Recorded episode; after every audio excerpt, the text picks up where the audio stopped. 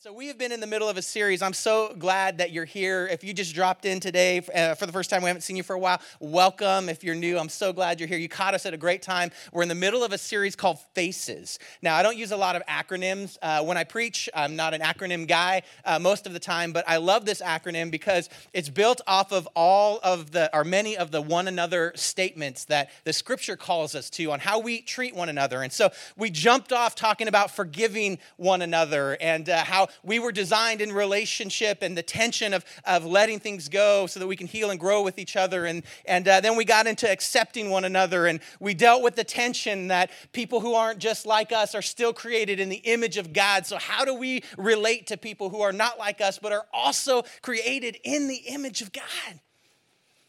And last week we talked about caring for one another and, and what it genuinely meant. We walked through the story of Ruth and, and this picture of a cycle of care and how we care for people and, uh, and treat them with the value that God actually built and created inside of them. And how we never know when we're going to be on what cycle of the care cycle. Sometimes we're in a position to demonstrate care, and sometimes, come on, church, we need some care and it sets us up for that. And so, so we've been walking through these one another's, and it's been this great uh, conversation about what does Jesus expect us to do as we relate to one another, and how much does it change the way we interact with one another when we recognize that every single person that we go eyeball to eyeball with was created in the image of God that there was something different about that dust that, that God grabbed from the earth and breathed life and said, Let us create man in our own image, that we carry each and every one of us the image of God. And so it changes the way we interact with one another and it challenges us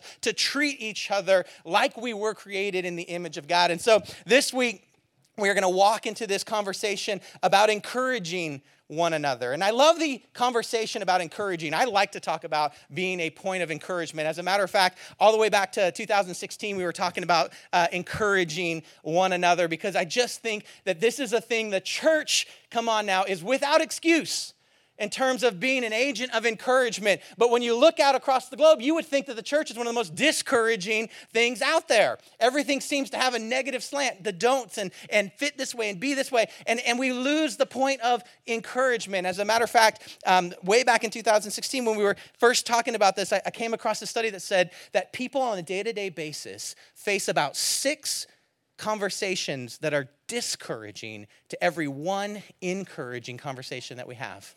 That means you take about six shots of you're not good enough, you're too slow, you didn't get this right, you don't have what it takes, you're not the one, something's wrong with you. What were you thinking? We get about six of those to every attaboy. Good job. Nice finish. And can you imagine the weight on the scale that we face day by day with six times the volume of discouragement? No wonder we live in a culture that's over medicated and fighting depression. We're bombarded with negative conversations, tearing us down, shredding our identity, attacking that very image of God that we bury, that we bury, that we carry. So here's this conversation about encouragement and i love it. 1 thessalonians 5.11 paul writes this. He says therefore encourage one another and build each other up just as in fact you are doing. And I love that he says, just as in fact you are doing. He's saying, I already expect that you're doing this. So keep on doing this. I love how uh, there's like a double positive here instead of a double negative. He's like, do this because I know you're doing it, right? Right? Come on, parents, you've had that conversation. Clean up your room, finish cleaning up your room because I know you are cleaning up your room, right? Because we had this conversation. And here's Paul with the double positive leaning into this conversation with followers of Jesus. And he's saying, Listen, you're the encouragement people.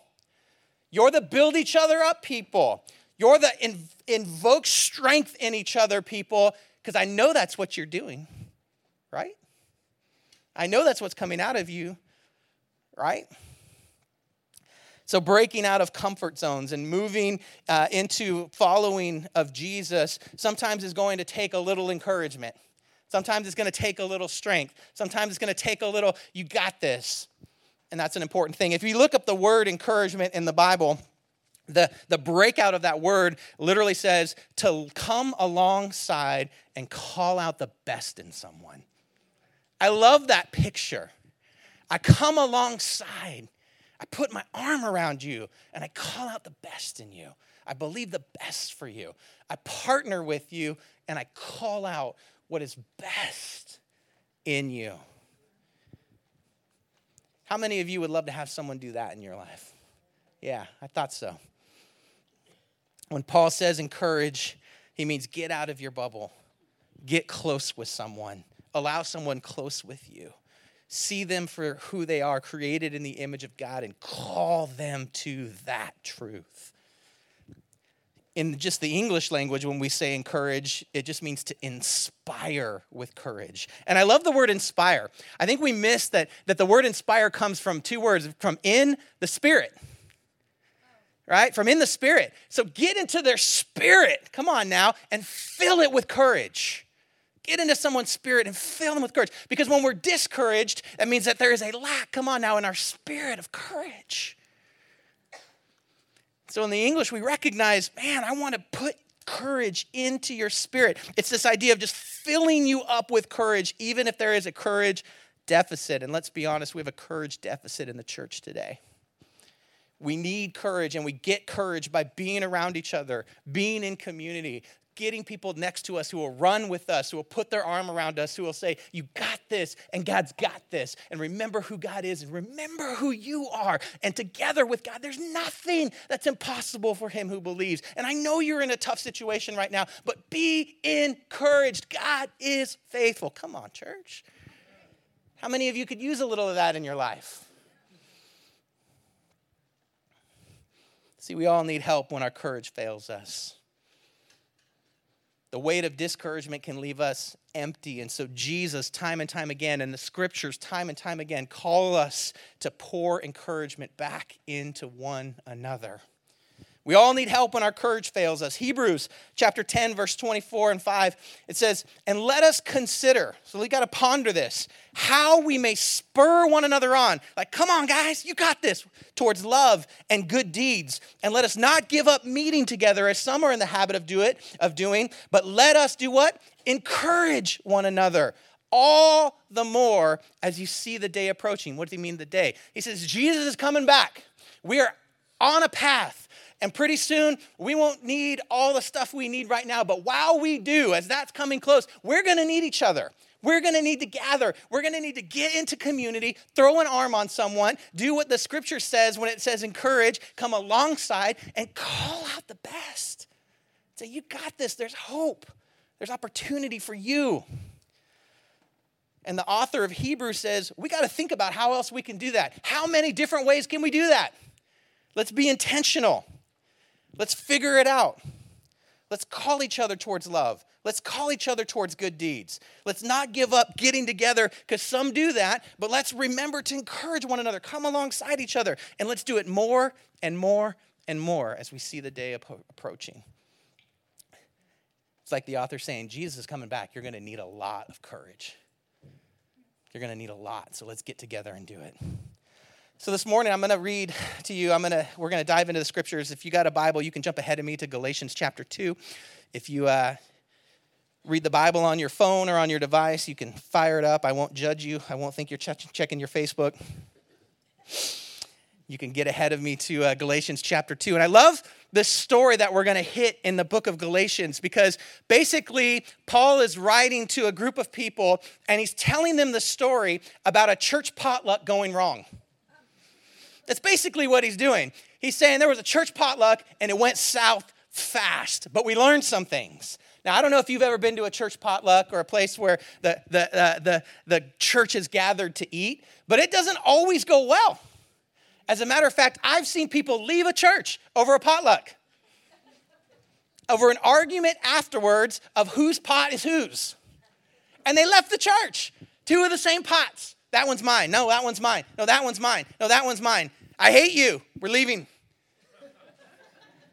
So don't tell me the churches can't, uh, can't struggle, come on, church folks, with some pretty silly things when we start losing our courage. We start losing focus of what's important. So Paul's going to tell a story as he's writing to encourage a group of people who are following Jesus about a church potluck that goes horribly bad. It goes horribly wrong. Now, I got to give you some setup. He's writing to the church in Galatia, and I, I, was doing some, some more study, and I never really recognized this. If you look like through history in Roman time, the Gauls, like, you know, you heard of the Gauls, that group of people, they're kind of heathens, they're crazy people. The Gauls, that's Galatians. Never put that together. So well, there you go. If you never put that together, that was huge for me. I was like, oh, I just now I recognize where these people are at. They're in the middle of Turkey. And when Paul writes to the church in Galatians, he's actually writing to about three or four church churches that have popped up in these little cities all around kind of the capital area of Gaul, which was uh, now modern day Turkey. Okay, so if you kind of know on a map, you know you got Jerusalem, you head up through Syria, and you get to the other side of Syria, and you get to Turkey, and then Turkey's really big, and so by the time you get up to where Gaul is, it's quite a ways north of Jerusalem. And Paul, on one of his ministry journeys, if you look at like Acts 13 and then again in 18, he visits, he does kind of this lap through central Turkey, and, and these churches spring up. And what's fascinating about these churches is there's like almost no Jews represented in these churches. These are just completely Gentile churches, people who don't have a Jewish background uh, at all. And so they don't have like the Torah, they don't have the law and the prophets, they don't have the Old Testament scriptures at all. The rest of the Bible has hasn't been written yet. There's a few letters that are kind of floating around. All they have is this preacher that came to town named Paul, who went into the town and started reasoning with them about faith and about God and told them the story of Jesus and said, God so loved the world. He sent his one and only Son that whoever believed in him wouldn't perish but have everlasting life. And there was a debt that you owed to the creator of the universe because you weren't perfect. And he recognized that there had to be some way to get your imperfect into his perfect presence. And so, the same way we understand when a debt is owed and has to be paid, he took on his own shoulders by sending his son, the weight that you would have had to pay that would create separation. And his son came and lived a perfect, sinless life. He was fully God, he was fully man. He lived a perfect life. And then they arrested and executed him. And the weight of all your guilty was placed on him so you could be found not guilty. But listen to this the grave couldn't hold him, it couldn't contain him. And he burst out of the grave and he's alive and you can know him and he wants relationship with you today. And he tells the story of the gospel to these people in Galatia and they get saved. Come on, somebody. They start trusting in Jesus. And, and, Paul starts structuring them in these, these little ecclesias, these little church movements that are, that are small movements of people moving towards Jesus. And they're in houses and they're gathering and they're growing and they're praying for one another. But they don't have scripture and they don't have law and they don't have any of this other background information about the history of God. They just know Jesus. And it's changed everything for them.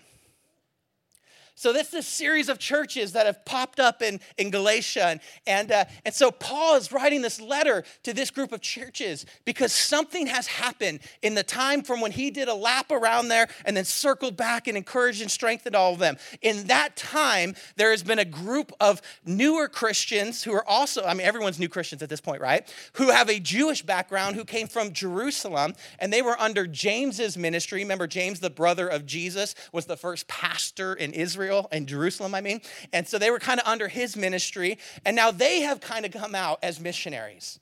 And they're visiting some of these churches that have gotten popped up all over the place and following some of the places where Paul's gone and, and Barnabas and, and where they've planted churches. And they show up and they see these guys and gals who are following Jesus, but they don't have any history at all with any of the Jewish customs and cultures. And they go, Oh, you guys didn't get the rest of the story. We got to give you the rest of the story. See, we're Jews from Jerusalem where all of this took place. And, and we're, we're, we heard the story from Peter, one of the 12. And we go to church with James, the brother of Jesus. And we know Paul, he's kind of a hot shot. But come on, Paul's from Tarsus. We're from Jerusalem. We're from James's church. We're from the mother church. So let us straighten you out. You, you got Jesus right. That's great. Let's give you the rest. Because Jesus isn't enough. We're going to need you to get some of the law. So you got, you got to cut pork out of your diet. You got to take Saturdays off. Oh, and by the way, fellas, Snip, snip. See, the conversation was going pretty cool for a minute there, and they're like, all right, well, you know, pork, whatever, you know, I'm kind of, you know, I'm, I'm, I'm, I'm a vegan or something. I don't know what they were, but, right? They're like, I can cut pork, that's fine. And you want me to take an extra day off? Sweet, like that sounds all right. But come on, gentlemen, when the conversation got to snip, snip, some fighting broke out. Because that's easy for you to say. You got circumcised on the eighth day. You don't remember that nonsense. I'm old now. Things have been working fine. And Paul didn't say anything about this. So, so no to all the other things. You can imagine the tension. So this fight breaks out between these Jewish Christian believers who have a, a history and a backstory with the law and these brand new baby Christians who have no history and no backstory with that at all. And really, there's two key arguments that are being made. One argument is you can't get rid of the law because the law is good and it came from God. So don't get rid of the law. And the other argument they're making is if you get rid of the law, people will just go crazy. If you make it so easy that all you have to do is ask for forgiveness and be forgiven, people will just go crazy. They'll do whatever they want to do. Unska, unska, unska, unska. Sorry, Jesus. Unska, unska, unska, right? Like they're just partying. And so they make what seems like a rational argument. We need the law. The law keeps us on the straight and narrow. The law is what identifies us as different than everyone else. The law's been around for over 2,000 years at this point. They've, they've, they've, they've used the law and utilized the law, and it came from God.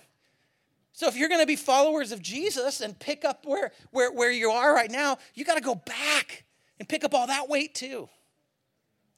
So Paul's not having it. And he sees this tension and he sees this fight.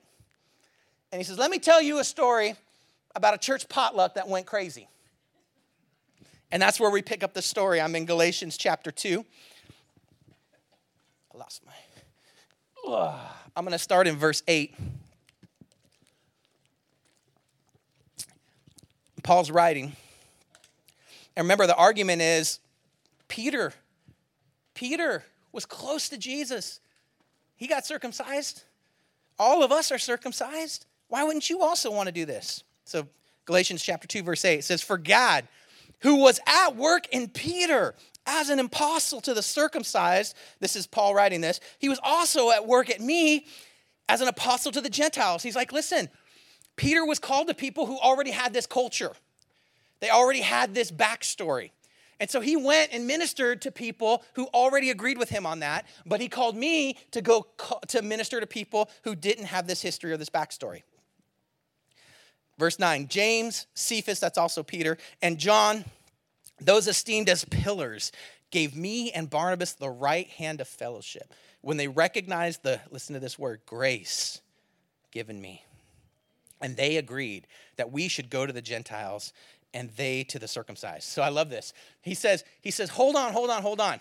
These guys that are in town are telling you that Peter demands this, that James demands this. I want you to know something. Me and Barnabas, we showed up we had a conversation and we recognized that I was called to go reach people who didn't have a Jewish background, Gentiles, and that it wasn't, it wasn't a part of their responsibility or, or culture to deal with some of this legal law stuff. And that Peter was going to go to these people who were tied up in knots over the law and try to unhinge them from some of that tying up. And they give us the right hand of fellowship. He's like, there's no fight between me and Peter. We got, we got friend, we're friends. Listen to verse 10. All they asked was that we should continue to remember the poor. And that's the very thing I'd been eager to do all along. He said, All they asked is that we remember all of our assignment is to take care of each other, especially those that are without. Because I was always eager to do that. You've seen me taking up offerings and, and trying to bring support and help people. And then he tells this great story. Verse 11, he says, So when Cephas, again, that's Peter, came to Antioch. Now, Antioch is north of Jerusalem, it's in Syria. And Antioch in the early church kind of became the hub of all the activity. It was like the launching point into uh, the rest of Europe. It was the biggest gathering of Christians and believers. There was a lot of tension in Jerusalem. James was pastor there, there was a big church there. But the big hub of operations, the home church, was in Antioch. And so Paul says, Peter came to Antioch. I'm going to call him Peter instead of Cephas so it's not confusing. It's just his Greek name. Says, when Peter came to Antioch, listen to this I opposed him to his face. Whoo! Come on, church folks. Every once in a while, we got to get in each other's face. Sometimes we do. Says, I opposed him right to his face. This is Peter. Peter, Peter, the first priest, right? Peter, on this rock, I'll build this church. Peter, like, you know, walking on water, Peter. That guy. Paul says he came to Antioch, and I was like, oh, no, you didn't.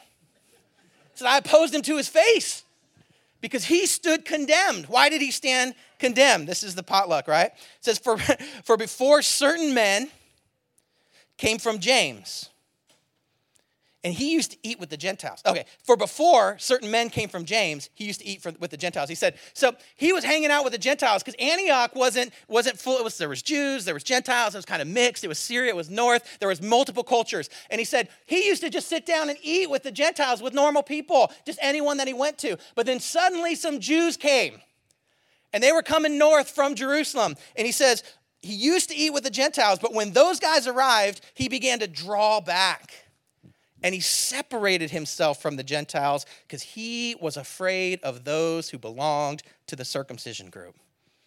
See, he lost his courage. He became without courage. So some folks showed up and they said, Hey, you're a Jew. Why are you eating? Now, here's the thing you have to understand that Jews would not share meals with the Gentiles. They believed that that would make you fundamentally unclean because the Gentiles would eat food that was abhorrent to the Jews. And here's the thing we, we don't do this anymore. Like, you ever been to, to like a Mexican restaurant and they bring out a thing of dip? Someone takes their chip and they're like, mmm, they bite their chip in half, and then they reach back with that same chip, and everyone kind of recoils. And you're like, no, can I get another thing of dip? right? You just, I'll just take a personal one. Thank you very much, because I don't want that, right? You got to remember, in this culture, they would bring drink out, that they would share a cup they would bring uh, like a, a soup out in one bowl and they would all dip their hard their hardened bread into there and eat it. And they were double dippers right? They weren't worried about all the stuff that we're worried about right now. They were double triple quadruple dippers. And so if you sat at a table with gentiles and they were unclean in your mind and they ate things that were unclean and they put unclean things on their food and in their mouth and then they dipped it what happens to you? You're unclean and so this Jewish culture would not eat and interact with Gentiles. Now, if you're a Gentile and you don't know anything about their culture and you sit down to eat with them and they're like, and they get up and leave, what do you think of them? They're snooty. They're uppity. They're judging you. They don't want you. They don't like you. They're too good for you. And so Paul says, Peter, remember, Peter had the vision with Cornelius in Acts chapter 10, and God's like, nothing that you thought was unclean is unclean. It's what's inside of a man that makes him unclean. It's not stuff they eat and consume, it's the heart and look on the inside. That's how you can tell what's inside of a person. And Peter's like, I got it, God. This is totally new for me, but I'll be the one that does it. So he's living his life like he can interact and just love every single soul. Come on now, like they bear the image of Christ. He's broken down his prejudices, he's living among them, but suddenly this group comes who has those old prejudices and he flip flops. And what drives that flip flop? Fear. Well, I don't want to lose my reputation with, with the Jews. I don't want Jerusalem to think less of me. I don't want James to hear some stories about me. I, I don't want that to happen. So I'll offend these people who I've been assigned to, who Jesus loves, who are created in the image of God, because I'm worried about what these other people are going to think about me. Come on, church. Do I gotta do I gotta draw the lines together for you, or can we draw some lines? You think this stuff doesn't happen in the church? It happened at the beginning. And we've had to fight it every time since. It's a church potluck, and they went whoosh, different ways. So Paul says, I opposed him to his face. I'm not dealing with this. That's not okay. It says he began to draw back and separate himself from the Gentiles because he was afraid. Afraid? Are you serious? Of those who belong to the circumcision. Now, here's the thing I want to say too. Peter messes up a lot in the scriptures. I like Peter, he's always having some whiffs. But this is after the death and resurrection of Jesus. This is after he's a follower of God. And I just want to be like transparent. We all mess up. Some of you like when I get up here and tell stories about messing up because you're like, oh, good, Pastor messes up. Oh, it makes me feel so much better that I can, right? And that's fine. Draw your strength from my failures and weaknesses. It's okay. I'm happy to give it out. It's my best, it's my truth. It's who I am. But we know that you're not perfect, just like you know that I'm not perfect, that we're just all doing the best we can. And I love it. It's just a story of Peter. He's leading the church. He's the guy who preached, and two, the church exploded. 2,000 men came to Jesus. The Holy Spirit, he's indwelt with the Holy Spirit. He has power and authority. He's like, Silver and gold have I none, but such as I have give I thee. Name of Jesus Christ of Nazareth, rise up and walk. That guy, that guy is intimidated. Intimidated. He gets bullied by some prejudice. Oh, don't eat with those people. They're not good enough. They don't have the values that we have. They haven't gone through it, they don't know our story. Don't dip your bread into the same cup as them. And he gets bullied and he loses his courage. He loses his courage. So here comes Paul saying, I'll give you some courage. It says the other Jews joined him in his hypocrisy, so that by their hypocrisy, listen to this, even Barnabas was led astray. Barnabas, whose name is encouragement, loses courage. Why? Because peer pressure racism, selfishness steals the courage from Barnabas. When Peter loses his courage, all of the folks behind him follow and go, Oh, I guess that's what we're doing now. Can you imagine that church potluck? These people that they've been getting reached by Peter, by Barnabas. Barnabas has been saying, You got this. Jesus loves you. You were outsiders, now you're insiders.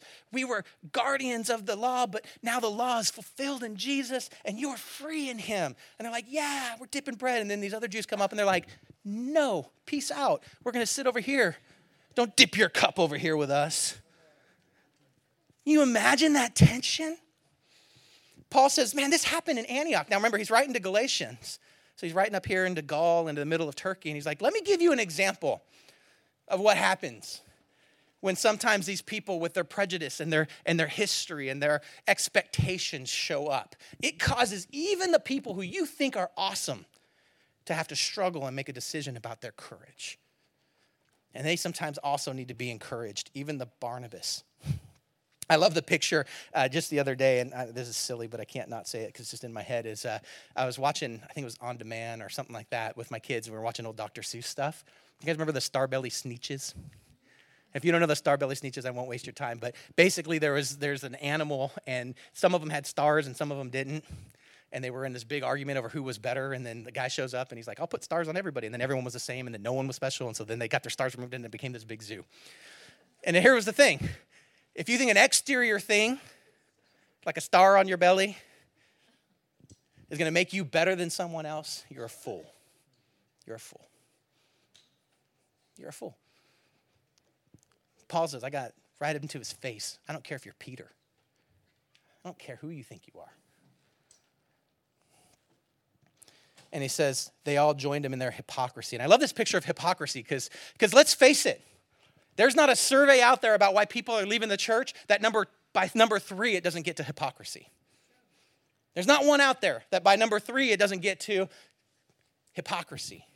You say one thing, but you do another. You say you love people, but you treat people like garbage. You say you care about the poor, but you don't serve the poor. You say everyone's welcome, but I don't feel welcome. Whatever it is. And Paul's like, the hypocrisy.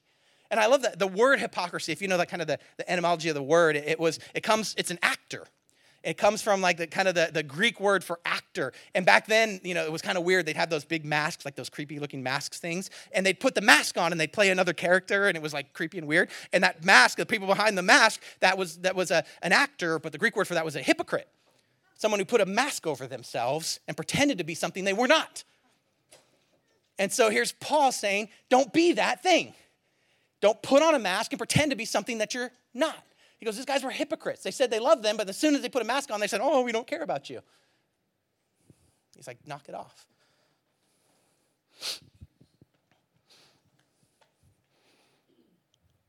I think this is time and time again a tension that we feel even in the church because none of us want to be that person.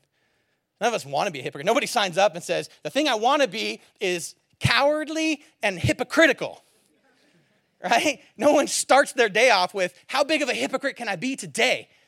Or how much can I lose courage today? But it's always moments that we didn't expect. It's moments where we didn't know the tension was going to hit. We weren't sure what was about to happen.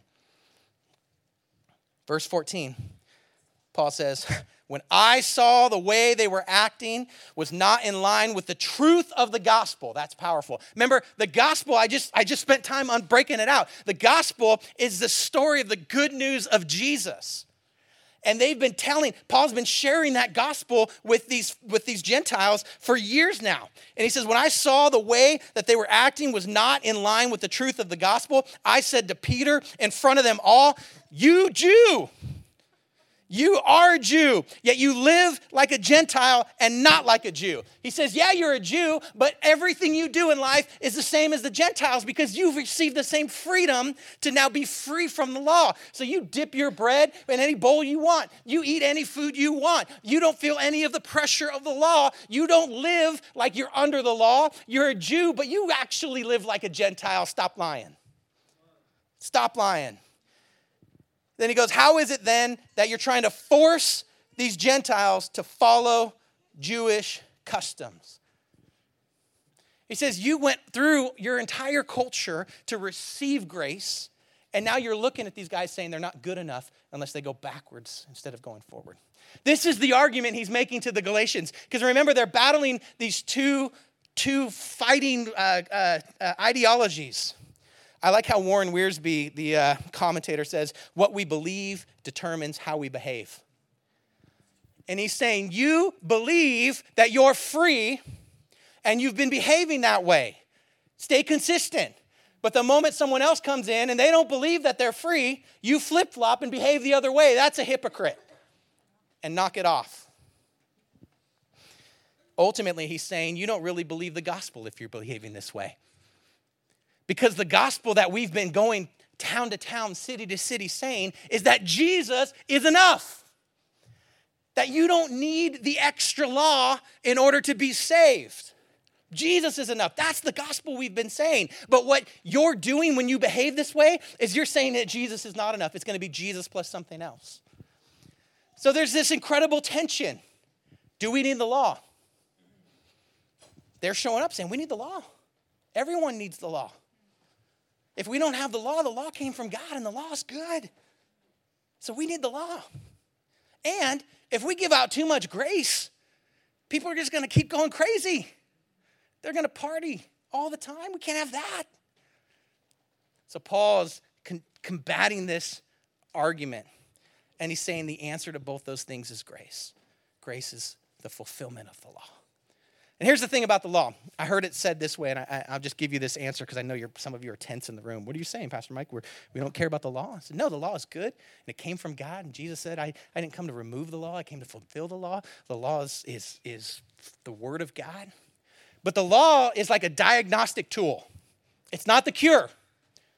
The law let us know that there was distance between us and God, that we had, because of our own sin and our own mistakes and our own nature, we had distanced ourselves from God. The law gave us the diagnostic, but it didn't give us the cure. Jesus is the cure. If the law was the cure, Jesus wouldn't have had to come and die. He wouldn't have said, If there's any way, Father, take this cup from me. God would have been like, There is a way, the law. Don't worry about the cross. If the law was sufficient, if the law encompassed everything, then it would have been there. But the law was like the diagnostic. So here's the thing if you're sick and someone comes and gives you a shot of penicillin and you're better, how much do you need to know about your diagnosis before that? That's Paul's argument it's helpful and it's good and it helps us tell the story to other people who are sick, but we are not under the diagnosis anymore. We've received the cure.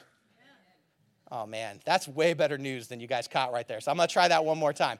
We are not, you are glad that you're not under. How many times you worked on a Saturday? You are glad that you are not fully under the law anymore. Come on. How many times you ate bacon? When's the last time you mix match two types of thread in your clothing? I mean, come on. You are glad.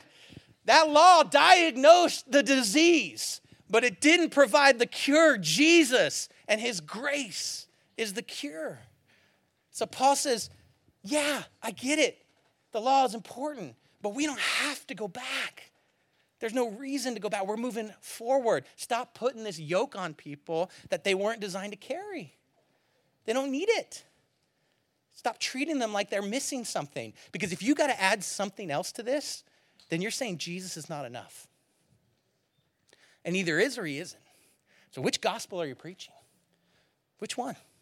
Are you preaching the gospel that Jesus is enough? Or are you preaching the gospel that Jesus plus getting circumcised, quitting bacon, not working on Saturday? I mean, we could open Leviticus.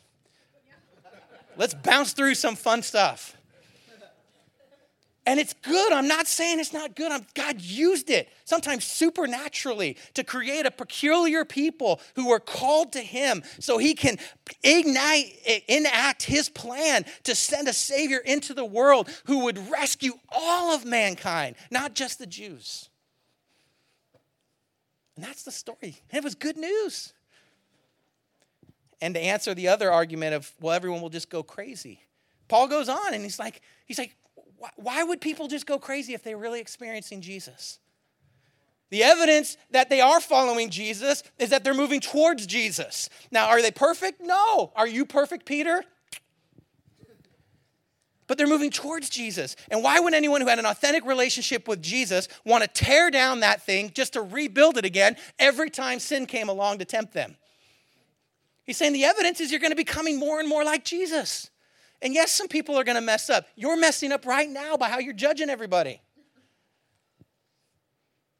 But if your issue is you're afraid that people who are free might do the wrong thing from time to time, um, that's Jesus' problem, not yours. Stop picking it up like it's your problem. So, this amazing tension happens you can jump ahead in the story in Galatians, the argument that he makes, verse 20. So he breaks that out in those other verses, verse 20. So Paul says, I've been crucified with Christ. I no longer live, but Christ lives in me. The life I live now in the body, I live by faith in the Son of God who loved me and gave himself for me. He's like, I don't have to carry all that law. I'm experiencing new life in Jesus. And look into verse 21. He says, So I do not set aside the grace of God. For if righteousness could be gained through the law, Christ died for nothing. If the law worked, what was Jesus doing here? He died for nothing. If, it, if there was any other way, any other way, he asked God to do it, but there wasn't. And so when you add to the grace of God more layers of rules on top of rules on top of rules, and that you say that that is required in order to experience the grace of God, he died for nothing then. If those rules could have got you there, he died for nothing. So knock it off. To which some would say, Oh, here we go, Pastor. You're just letting us go crazy. You're getting rid of the law. No. If you're moving towards Jesus, you don't think he's going to draw you out of the mess? He doesn't think he's going to draw you out of the addiction. You don't think he's going to draw you out of the fear. You don't think he's going to draw you out of the sin. Paul's like, that's the argument I'm making. Let Jesus do that. Let his grace do that. I was crucified. I killed my old self. I'm not trying to do it on my own. If you're a genuine follower of Jesus, that's just the mark of your life. So Paul spit in courage to the Galatians by telling a story of when he had to spit some courage back into Peter. He says, Man, if Peter can whiff, we can all whiff. If he lost courage and became afraid because of this pressure, we might all lose courage from time to time and be afraid. But don't ever let anyone steal away the power of the grace of God. Hold on. Hold on to that incredible truth and freedom. How do we remain in courage? How do we not lose courage? 1 Corinthians 16, 13. I love how Paul says it here. He says, So be on your guard, stand firm in the faith, be courageous, be strong. He says, Be on your guard, stand firm in the faith, be courageous, be strong. And then verse 14, he says, And do everything in love. You want to know how to kind of remain encouraged? First, you got to be on your guard. Listen, most of the time when I talk to people who have had courage failures, it was something that happened suddenly. They didn't have time to brace, they didn't have their guard up. They didn't have their strength up. They weren't ready. They weren't prepared. And in crept something. And they weren't thinking and they didn't realize they were at work and everyone was doing the wrong thing. And they said, Oh, come on, you do the wrong thing too. And they're like, Uh, uh, okay. And their courage failed. And they sacrificed what they knew and who they were and compromised because they were surprised and they weren't prepared. So what does Paul say? He says, he says, be on your guard, be prepared. And he says, stand firm He says, Don't let anyone push you around. Don't be a pushover. Don't be soft and a pushover. He says, Be strong.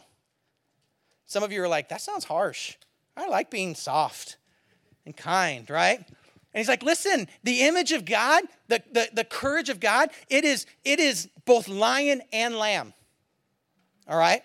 So we are soft and gentle as doves, but we are wise as serpents. And he's like, it's okay to be strong. Sometimes we think of Jesus and, and everyone's like, oh, Jesus is just this pacifist. That's the same pacifist who just threw over tables when he saw people doing the wrong thing. That's the same pacifist who took it, who took a look at these Pharisees who were standing and putting a yoke on people and he couldn't handle it anymore. He's like, You brood of vipers, knock it off. It's also the same Jesus who turned the other cheek and taught about the real power and strength is not taking the bait and going off and being crazy and reckless and fighting every time someone tries to poke at you. He was lion and lamb. He says, Well, how do we be lion and lamb? Well, you just you do everything in love. Because sometimes love requires strength. Come on, we know that. Sometimes love says, Don't run in the street. Well, you're so mean. Yeah, well, don't run in the street. I love you too much to let you just run in the street wild. So, no to that. Sometimes love does that, right? Sometimes love says, Oh, you lost the game. Come here. You're not alone. I got you. I got you. It's okay. It's okay. He says, Be on your guard, stand firm, be courageous, be strong, and do everything in love. Lion and lamb. This is not permission to be a bully having courage and being courageous is not the same as being a bully. It's not the same as jumping into a conversation and being like, well, mm, mm, mm, right? That's not the same thing. Why? Because that's not in love. You're not just picking a fight, trying to hurt someone or destroy them. He says, do it in love. Love builds, brings life. But don't give up your courage. Don't lay down your courage. Don't sacrifice your courage. This conversation about courage and fear, it's not foreign in the Bible. As a matter of fact, fear is spoken of over 500 times in the Bible. 500 times the Bible talks about fear. God really wants us to be encouraged. He knows that fear is a horrible idol. He knows that if fear takes the top spot in your life, it will paralyze you. It will keep you from walking after Him and being who He's called you to be. He wants us to be encouraged. As a matter of fact, fear not or have courage or some version of that occurs at least 365 times in the Bible. That means you can open your Bible every day and read a different passage in a year about having courage or not being afraid. There are daily doses of courage in the Bible. Why? Because God wants you to have courage and be encouraged. This book is filled with encouraging comments and calling us to not only have courage, but to encourage one another. Why is this such a big deal? Well, John, the beloved, when he's on the island of Patmos and he gets a picture of what it's like in heaven and the things at the end, and we're and, and he has this incredible picture of kind of the end of the story in Revelation 21 8. He says, But the cowardly, the unbelieving, the vile, the murderers, the sexually immoral, those who practice magic arts, the idolaters, and all liars, they'll be consigned to the fiery lake of burning sulfur. This is the second death. Listen. Francis Chan said it this way, but I love it. There's just there's no cowards in heaven. Courage is a critical component to our faith. We talk about things that we don't like that are behaviors all the time. I don't like the way they whatever. You know what the scripture doesn't like? When we lose our courage. When we abandon courage. 500 times conversations about fear 365 plus times be courageous, have courage, don't fear. All the way to the end of the story, John sees a picture of heaven and a picture of those that are not in heaven. And as he looks at the group that's not there, the first adjective that comes out of his mouth cowardly. I'm not trying to take a shot at you, I'm just trying to give you truth from the scripture. So, Paul says we got to encourage one another. When we see people losing courage, we got to call them to courage. When we see people carrying the weight of no courage, we're the group that calls them to do that. So, how do we do it? How do we give people courage? Let me give you just a couple quick tools and then we'll wrap it up. We're almost done. How do we give people courage? First, tell them the truth. Tell the truth. Tell the truth. The truth will inspire courage. Sometimes people are like, well, what if I, you know, I'm wishy washy and we're just like, oh, it's okay be wishy washy. No, tell them the truth. Tell them the truth. We're the truth tellers. You want someone to have courage? Tell them the truth. Paul didn't just let Peter's lack of courage slide. He didn't just let his, his legalism take back over. He said, You know what, that thing you're doing right now, that just doesn't look like courage. That looks like going backwards and not forward. That looks like that looks like the old you. The old you used to believe that and live like that and do that. The new you isn't that person anymore. Don't fall backwards. Let me tell you the truth. Don't let me just high five you and say it'll be okay. Let me tell you the truth. We're the truth tellers, and that inspires courage and calls people back to courage. Second way we do it, we got to walk the talk. Doesn't do us much good to call people to the truth if we're not living in the truth. If we're not doing it, Paul had credibility because he was living it out. He was going place to place, and he's like, This is the gospel that we've told. This is the story. We sat in a room and we agreed that I would go to the Gentiles and I would, and you would go to the circumcised group and you would deal with the issues that they're untangling, and I'll deal with the issues that they're untangling. And we'll come back together with one story, one gospel, one truth. And that truth and that gospel is that no matter what your background is, no matter what you've been through, Jesus is enough for you and he came for you. And so he's walking that out.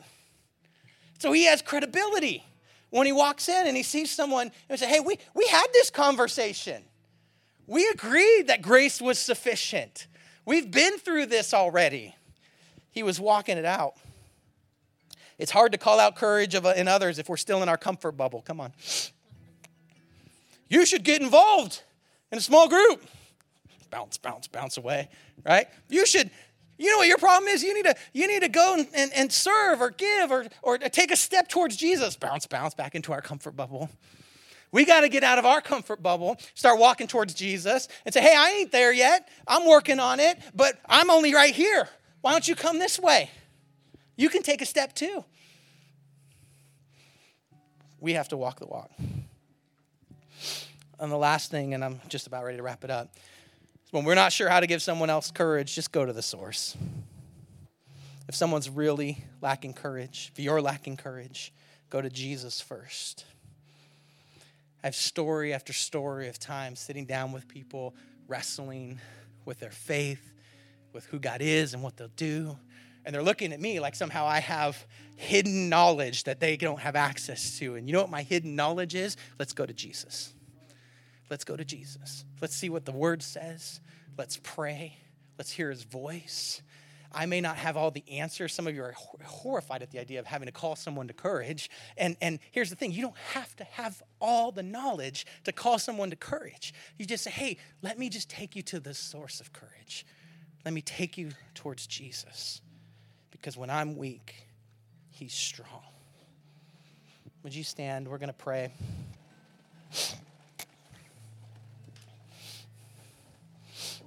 I wonder what the things are in your life today that might be keeping you from taking another step towards Jesus, from really following God. Is there places where you're in a comfort zone, a comfort bubble, and it's too hard for you to take the next step because it might break some of your comfortability. It might mess with your free time or your spare cash, or your living room might be messier because people came over and did life with you. I'm not sure what it is. Where are those places where, where the next step that God's calling you to is too hard because you need some courage? Can I just tell you to be encouraged today? Can I come alongside you and call out God's best and say, don't settle for less? Don't settle for less. Are there prejudices or fear that are keeping you from living in what God's called you to be? Take those to Him. Are there people around you who are lacking courage and you haven't known what to do? Point them towards Jesus. Are you walking the walk?